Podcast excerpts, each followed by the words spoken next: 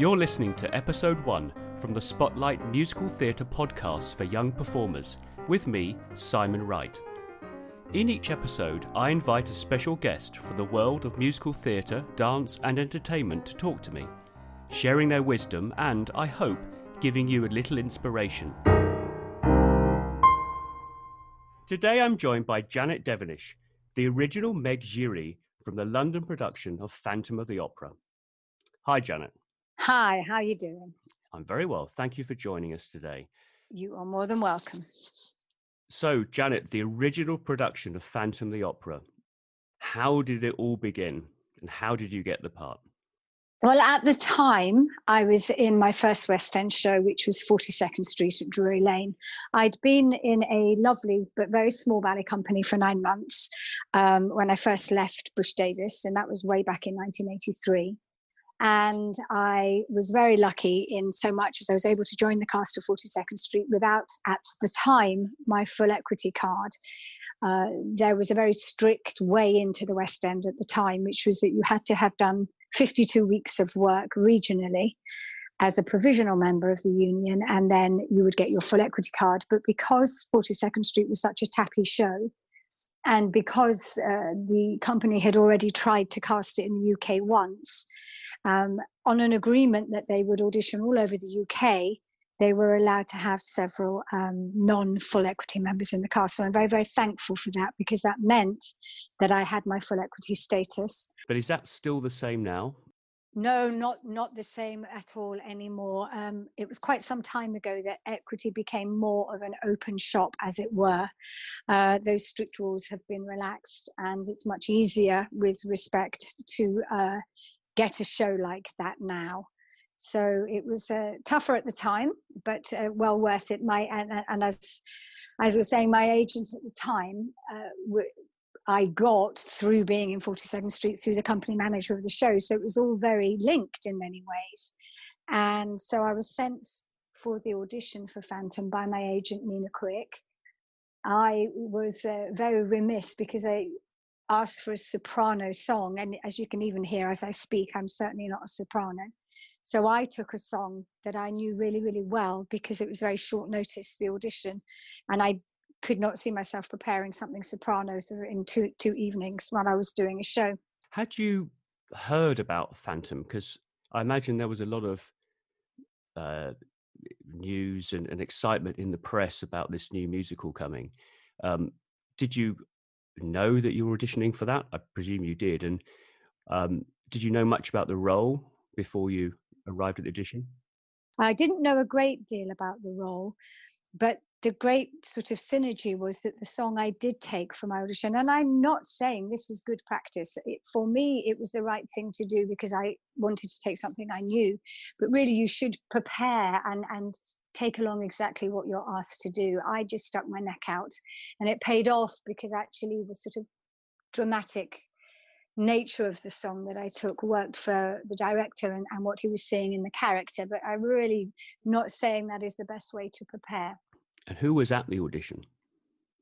Uh, that is a very good question. I'm I'm pretty confident Andrew Lloyd Webber was there.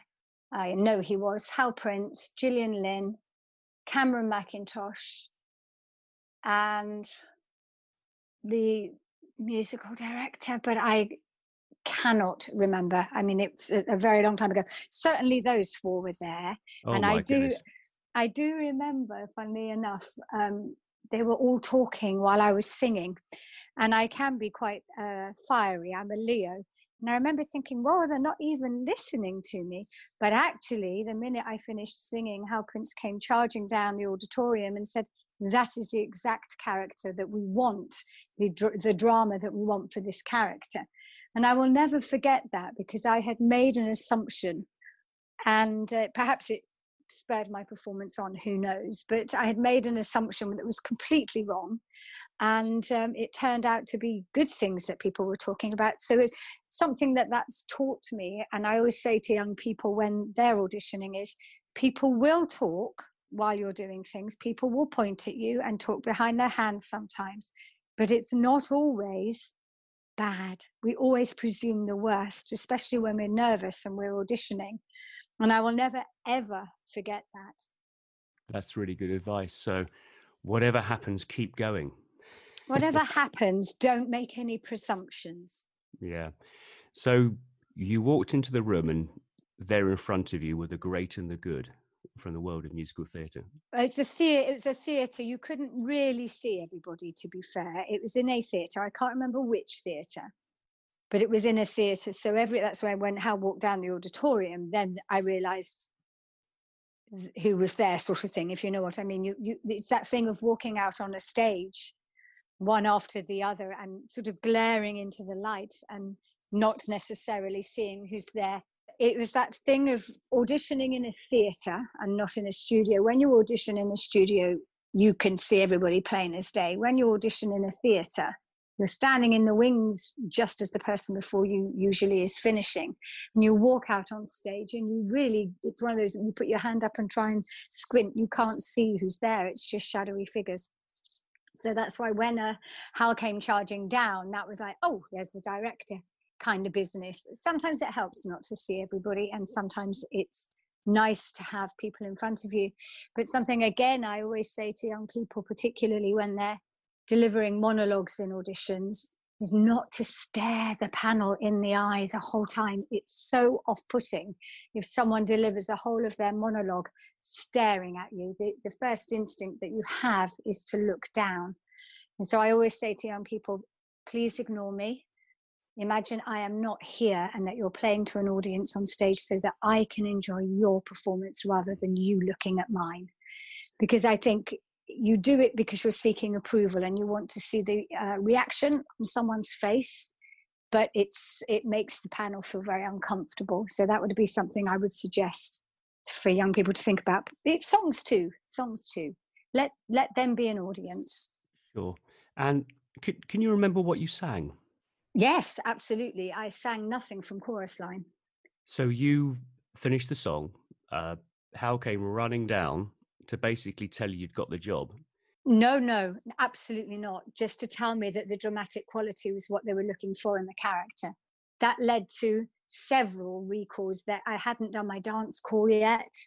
So what happened in the dance call? So, because the the role is really challenging, isn't it? Because there's a there's a lot of classical ballet in what you have to do and you have to sing and you have to act and i think if i remember you actually close the show don't you? Yes that's right. Uh, that actually was one of the biggest challenges was climbing down the uh, portcullis at the end in a safety harness that had been designed originally to go under a, a strapless gypsy dress from a previous scene. And so there was nothing over the shoulders on this harness. It was all sort of around the rib cage and stepped into. So it was a really, really tricky harness because the only attachment to the portcullis was a sort of strap up the back with a big hook on it.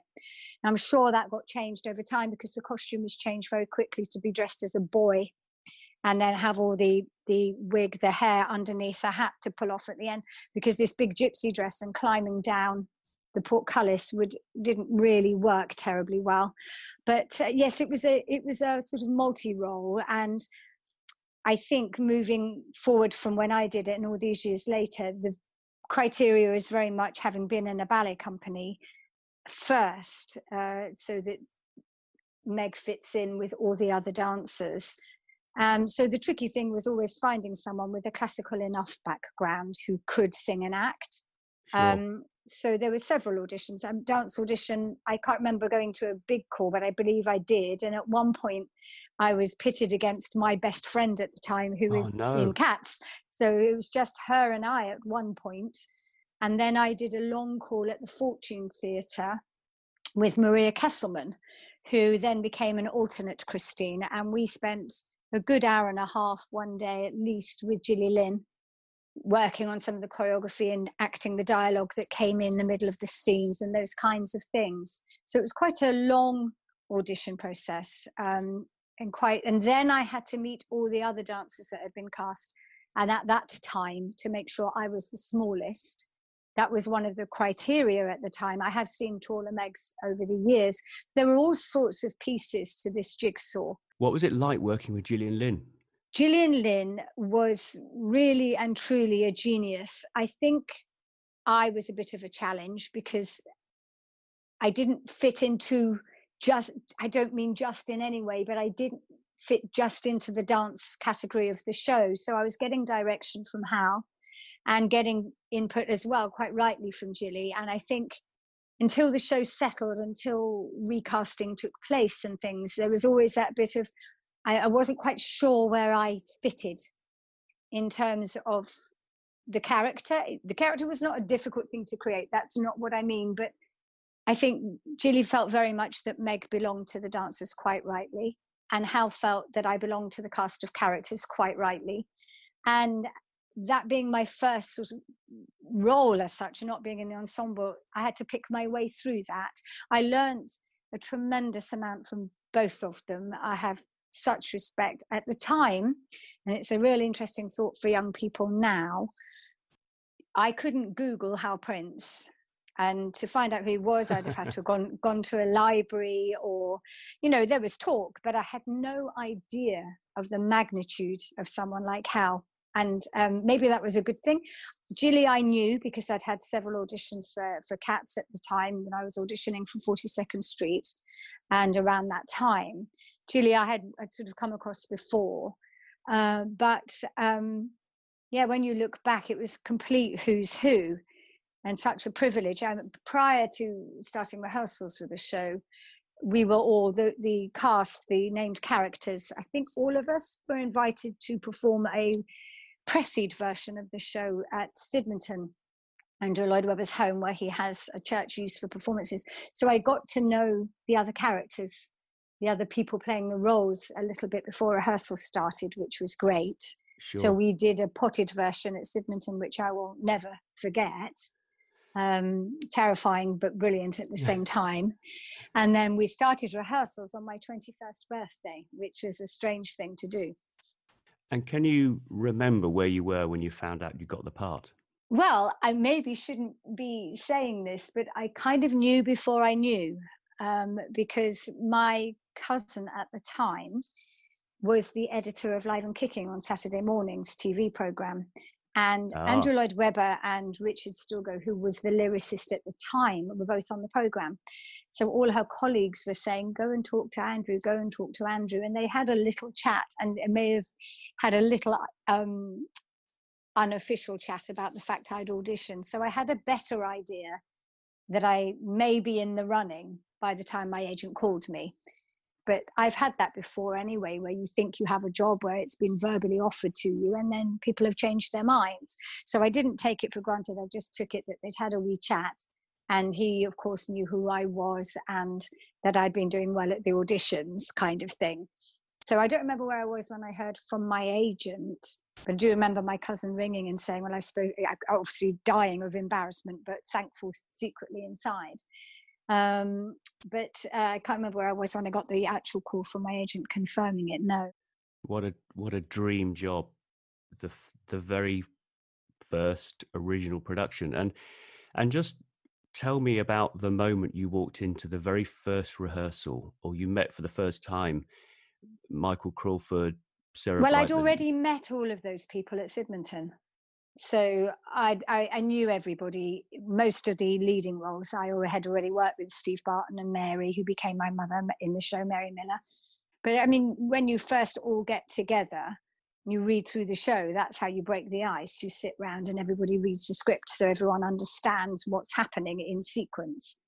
So we rehearsed it at what everyone used to call Awful House, Orford House in uh, Southeast London. And that's where our home was for six to eight weeks of rehearsals. So you just literally lived there pretty much. Rehearsed all day, every day. Um, yeah, I, another piece piece of advice is I missed a rehearsal once because I didn't see it on the call board, something I wasn't expecting to be in. And I missed a rehearsal one evening, which I've never, ever, ever done since, but was quite mortifying because it was for the first manager's office. Um, and it's very complicated, the scene. And I was I couldn't have been more mortified if I had tried. Um, but uh, so I suppose another lesson there is always read the call board, always, even if you don't think you're going to be in, double check. Michael Crawford, I mean, he he was a surprise choice at the last minute in the original production, wasn't he? In some ways, it, no, in others, because the, re, the way that came about is that Ian Adam was Michael's singing teacher, and I believe Sarah's at the time. And Andrew heard Michael singing in one of his singing lessons. So he'd already, I mean, he, singing differently to the way he'd been heard to sing before in Barnum and shows like that. So Andrew had had some insight into what he could do with his voice through hearing him through a wall, literally. So um, from Andrew's point of view, I don't think it was an an uber surprise.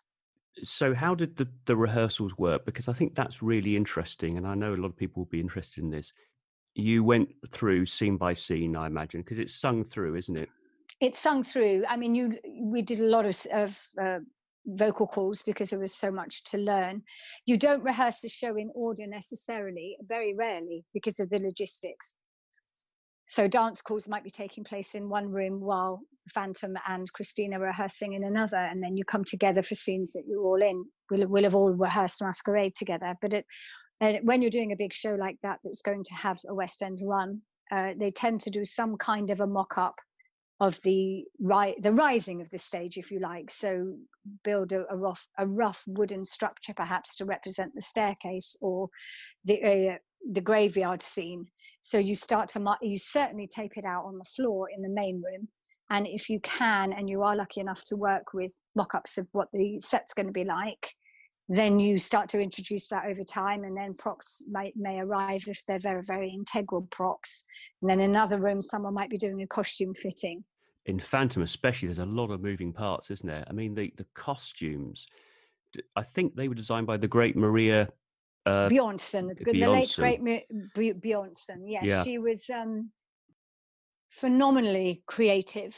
Um, her the embellishments on our costumes, certain pieces of material came from all over the world. At in its time, it was a long time ago. Remember, it was so lavish and so detailed and so gobsmackingly beautiful. And she was a genius. And I think that the set and costumes were such a large part of the show. Because she obviously had a vision, as did Andrew and, and the rest of the creative team, around how Phantom was going to look. And it was very, and is still, isn't it, very much a lavish opera uh, look and everything around it. Um, did you have any nasty costume quick changes or? I had the quickest changes in the show, actually.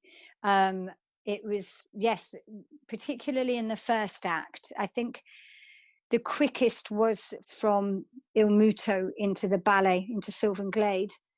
That was really, really quick. So we'd just done Il Muto on stage in a mob cap and dress and a trinket box and normal slip-on satin heeled shoes into the ballet mm, so that was super super quick i had to devise a sort of special elastic thing to go on point shoes because there wasn't time to tie up ribbons. It was a massive change. I used to have stage management probably two people from wigs and three dresses in the wings about 30 seconds. I like that idea of using the elastic. Yes, I, it was sort of a double thick elastic twisted so it could just go over my ankle and look like ribbons, but it wasn't ribbons.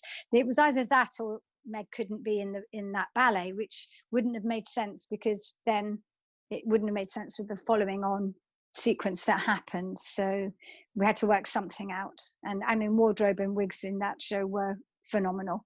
The opening night, you, you've gone through all the rehearsals, the excitement's building or the press the press night perhaps that's that's the i guess the first big test isn't it and reveal of the show to the world it is but i mean you, you've done this show by then um, plenty of times in previews which is reassuring gives you that run in and tweaks things technically. The chandelier used to go too fast for example which might not sound uh, a big thing but the speed it was coming down the stage it was uh, initially quite dangerous because it was had to be caught in uh, by characters in the show as it were.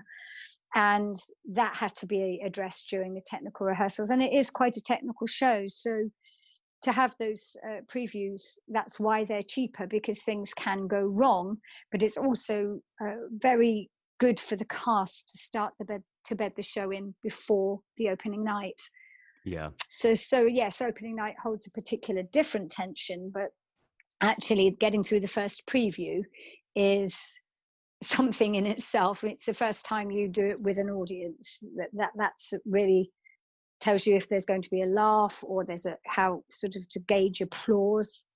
Um, and you start to get your measure of your show, and that includes backstage because when it runs like that, you have to be thinking about your literally choreography backstage. I mean, there's no better example actually than the show before I did, which was 42nd Street, where we all had a number and a place in the wings where we ran to for quick changes because there was quite a lot of them. So you start to learn your journey backstage, your pausing points, where you might be, when you're going to have water, whatever. And then by the time you get to opening night, it's a different kind of tension, I suppose. You did two years in this show. I think that's right, isn't it? Yes, yes. Um, is, is that the length of a normal contract in the West End? No, or? no, it can vary. I mean, I was on two one year contracts at the time. It really depends. Um, I've known people stay in shows for the life of the show. Uh, early on in Evita, back then, there were people that the uh, tango dancers stayed in the show for the whole run.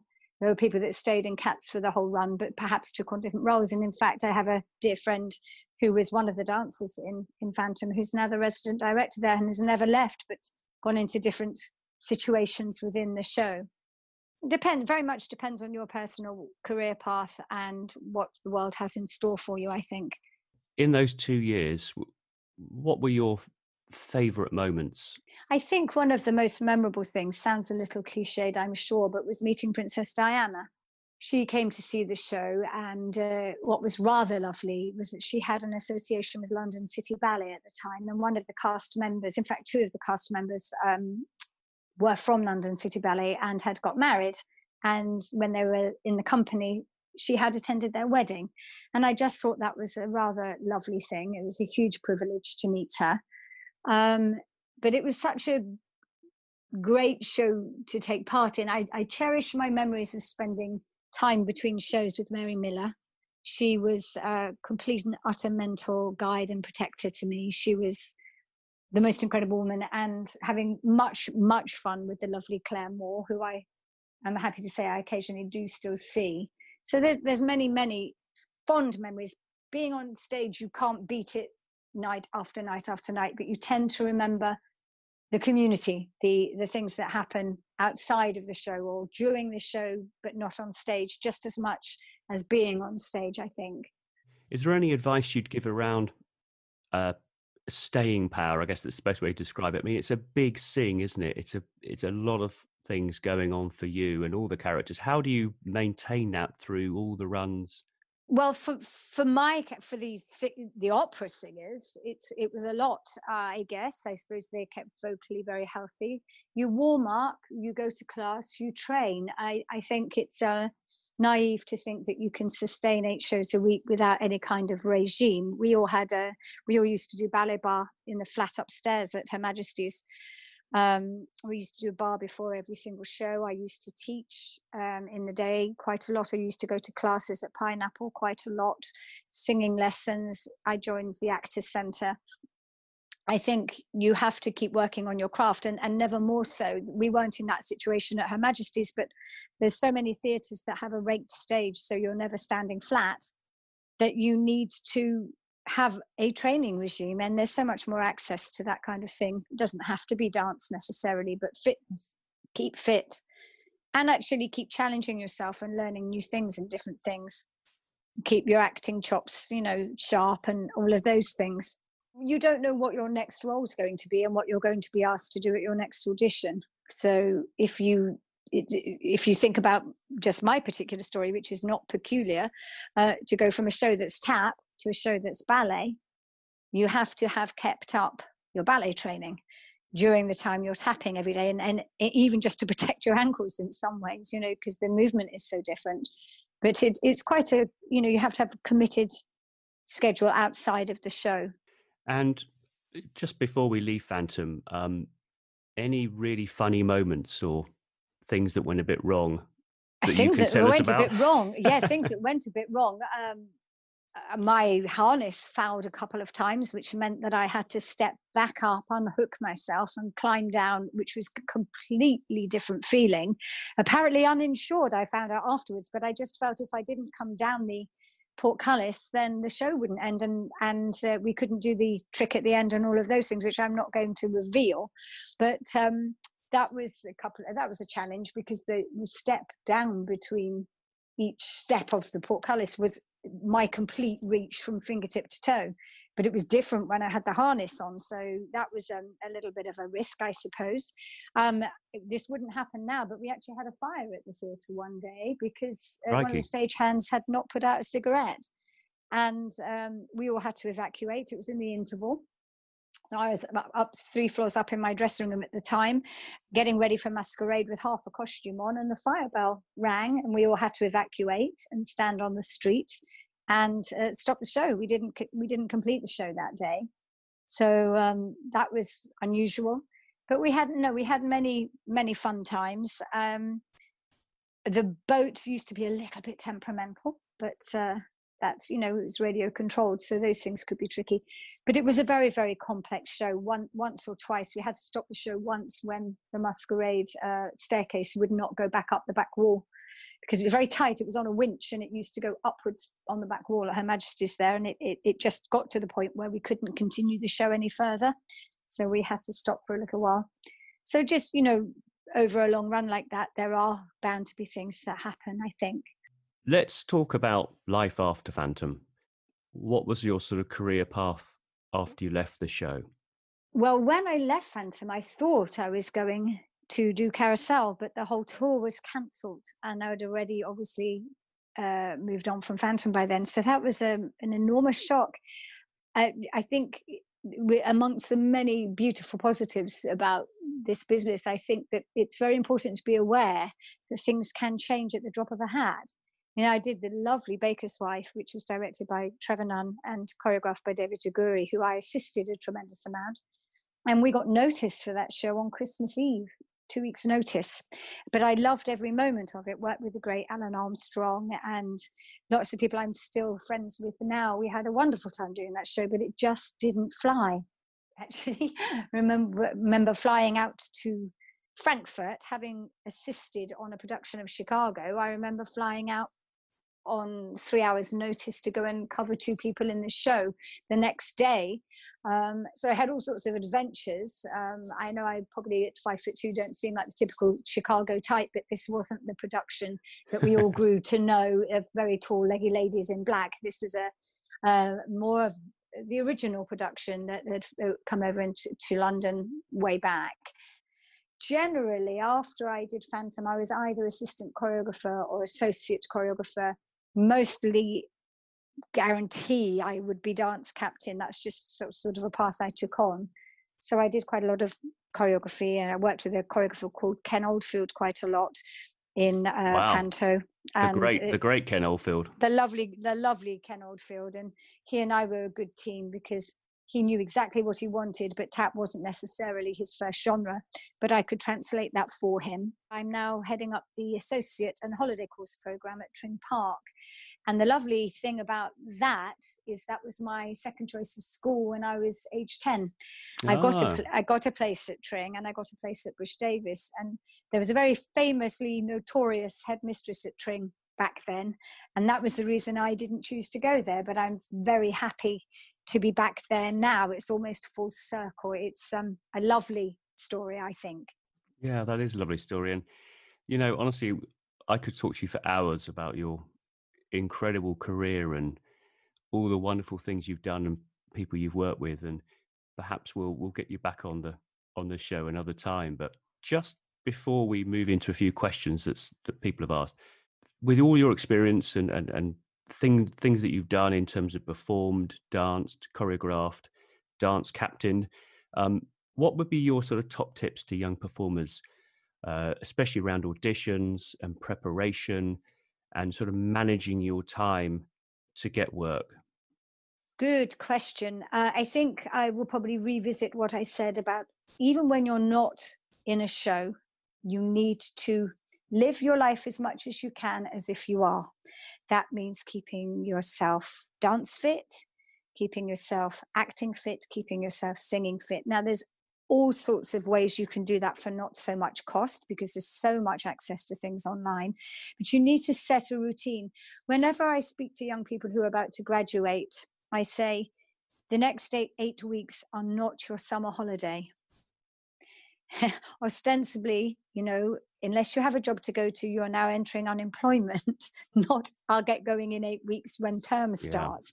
And that's a massive adjustment for young people to make. I, remember it well. I was seven years at Bush Davies and then, oh, I don't have a bell to rise me in the morning and so forth. You know, you have to make a, a schedule and you have to be focused and disciplined you have to find a way to put food on the table obviously uh, as sort of internet businesses and, and so forth have really come forth. I, I often say to young people who are graduating, if you're good at something and can make an online business out of it, do it. And I've had people who've gone into making t-shirts as a sideline, jewelry.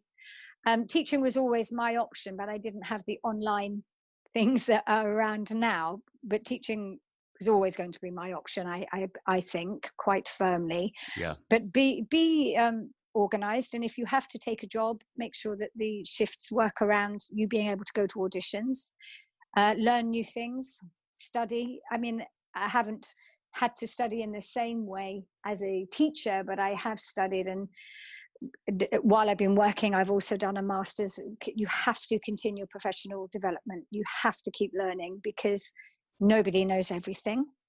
So that's relevant in whatever you're doing, I think.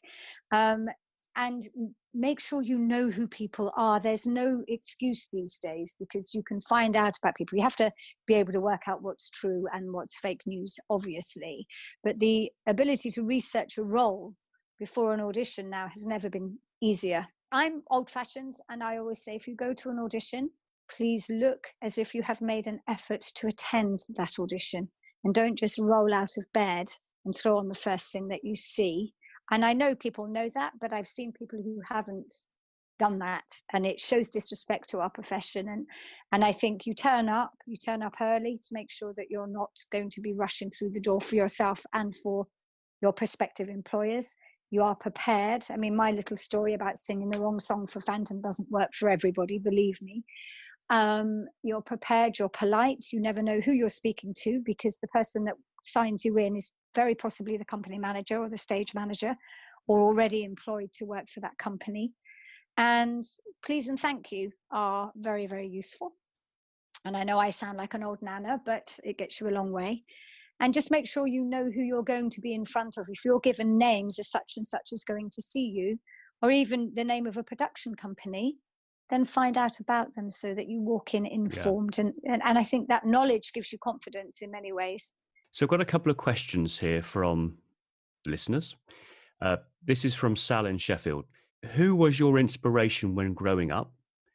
And now, as a performer, who do you admire the most? Whoa, that's a great question. Who was my inspiration growing up? I suppose uh, this uh, game sounds quite cliched, but my uh, dear departed great aunt was very much my secondary mother, I suppose. And she took me to see Margot Fonteyn and Rudolf Nureyev at the Royal Opera House. And I think I'd be hard pressed to say that that didn't leave a massive impact on me. But the other thing that really, really drove me, age 13, was going to see a chorus line at Drury Lane. That blew me away and impassioned me even further to do well. And now I am a great fan of Imelda Staunton's, I have to say. I think she's a consummate yeah. artist, professional, creative. She's a chameleon, and I love watching her. Um, I'm very moved and proud to watch Laura Pitt Pulford. I had very little to do with her career, but she did play Nancy in our youth project uh, version of Oliver in rugby many moons ago. I don't take any credit for her further training or her uh, brilliant talent, but it's a lovely thing to be able to go and see someone that you worked with as a young person before they'd gone into training doing the kind of work that she's doing but most importantly she is the most incredibly nice young woman. So we're going to finish with your challenge. What we are i'm hoping to do at the end of each episode of our podcast series is have our special guests give all of you out there a little challenge to do especially in this time of lockdown. So I'm going to let Janet explain what her challenge is, which is very relevant to Phantom. Okay, so uh, I have sent Simon a link to a very short snippet on YouTube of the 25th anniversary production of Phantom Masquerade. So the challenge is to try and learn that bit of choreography and perform it on your stairs if you wish, if you have them, uh, inside or outside. But before you perform it and film it and send it to Simon, you need to design yourself a masquerade costume. Now, you can either base it on some of the costumes that you see in the piece. We go from monkeys to soldiers to butterflies to strawberries, or create something that you feel is fitting, bearing in mind the bright colors and the characters that were included in Masquerade, so that you perform your piece in costume. So I have spoken to my work, and for the best costume and rendition of this short snippet of Masquerade, I'm able to offer the lucky winner a day on one of my courses at Tring Park School for the Performing Arts on one of our musical theatre days, where you'll learn singing, dancing, and acting from some great teachers and come and spend a day at our beautiful school. Thank you, Janet, ever so much for joining us on today's podcast. You're more than welcome. May I just make one more wee suggestion for everyone who's listening that's stuck inside at the moment? Um, and I refer this to another very, very dear friend of mine, Mr. Stephen Mear, CBE, which is the most fantastic news ever. He did a wonderful uh, post on Facebook, which I don't know if you have seen. This is a tough time, but there's never been a better time to learn. And his wonderful message to everybody is just dig deep, watch everything, learn from people, research, watch clips, read things. Uh, there's perusal scripts being offered free online to read at the moment. There's some of the best performances being streamed. So this time is not lost. You rest your body and mind and soul and steep yourself in your craft, and you will come out with more knowledge than you ever knew possible. Thank you, Janet.